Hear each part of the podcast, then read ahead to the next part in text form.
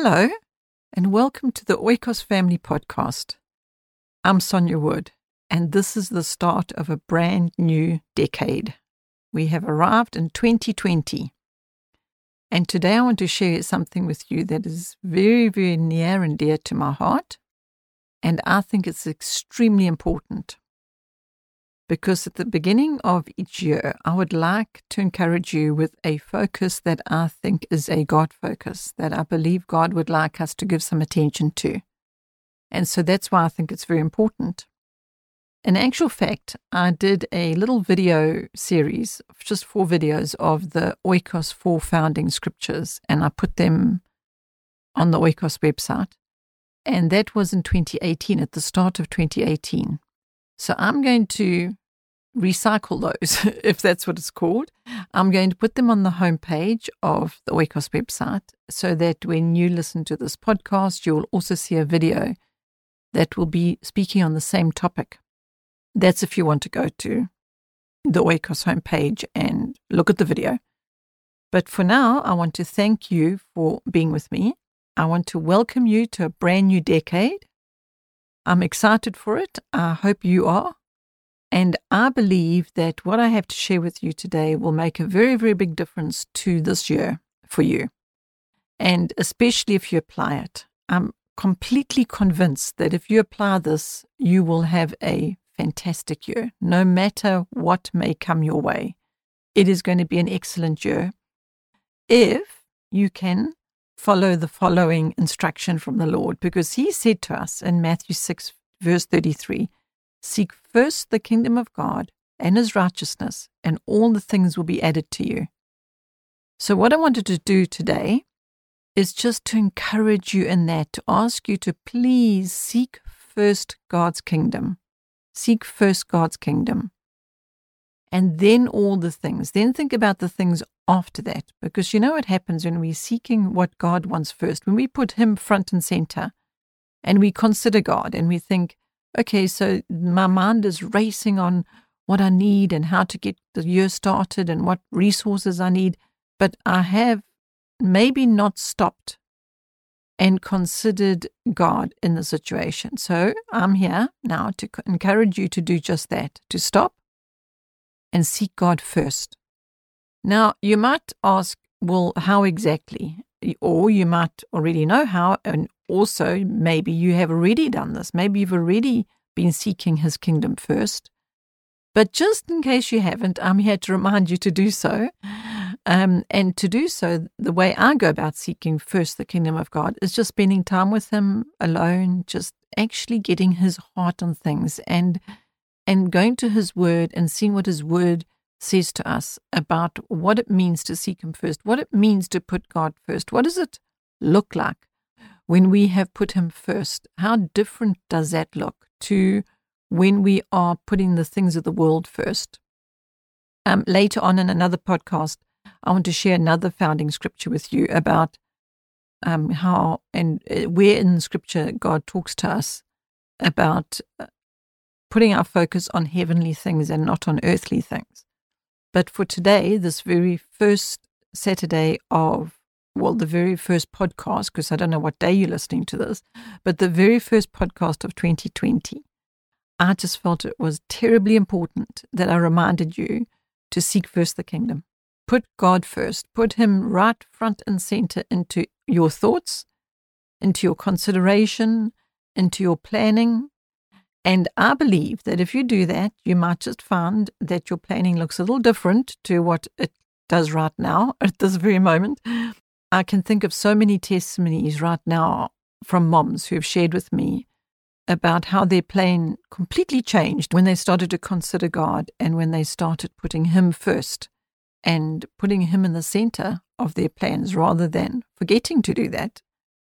Um, Okay, let me just share one of those testimonies because I've just said I can think of so many. Um, one of the test, one such testimony is this: how mom shared with me one day that she's a very organized mom and she had everything planned out. You know, she had the children's learning schedule, she had the extramurals, she had all the additional peripherals added um, on the calendar, and it was incredibly well planned. And then a crisis hit their family. And it was devastating for her, mostly because her plans were all turned upside down and on their head. I mean, that was what the devastation was. The crisis itself was devastating enough, but what made it even worse was the fact that her well laid plans were now just completely in a shambles. And she was quite desperate. In fact, when she called me, she was calling me about that, about her plans being in a shambles, not so much about the crisis that she was dealing with, the, the thing that caused her plans to be in a shambles. So we went back to that and and we spoke a little bit about the actual crisis and how her plans shouldn't actually be the, her focus at this point. She must just lay them down, forget about them, and focus on what this crisis is, what is happening, and how she, what she needs to be, and what she needs to do, and how she needs to be used by God within this crisis. Well, not many weeks passed when I heard from this mom again, and I heard from her how astounded she was at the good that had come out of this crisis and how she realized that had she actually been fulfilling her plans, the ones she had so carefully worked out, she would never ever had had the richness and the value and the goodness that she had received.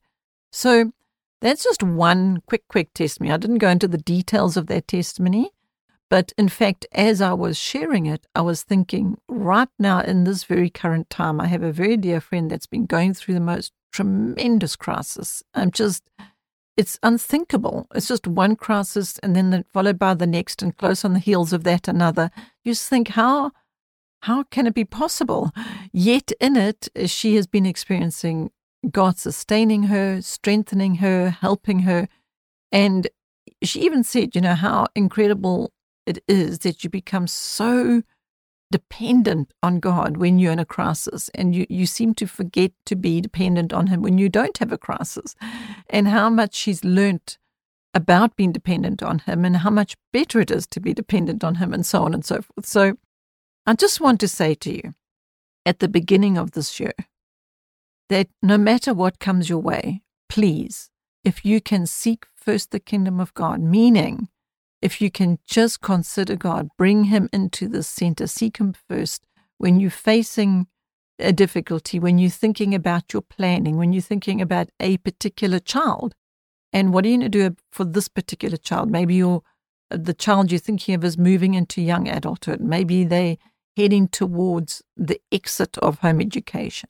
Maybe they at the very start of home education. And you know, I have no idea um, what is in your thoughts right now, but I'm very grateful that you stopped to have a listen to this podcast because what I'd like to pop into your thoughts is for you to think about God in each situation. So when you're thinking about each one of those children that you just long for the best for them, if you can think God's thoughts for that child, like what would he think is important? What is important to him he created that child. What is important to him for this year of 2020 for that child? What is at the end of the year? What does it look like?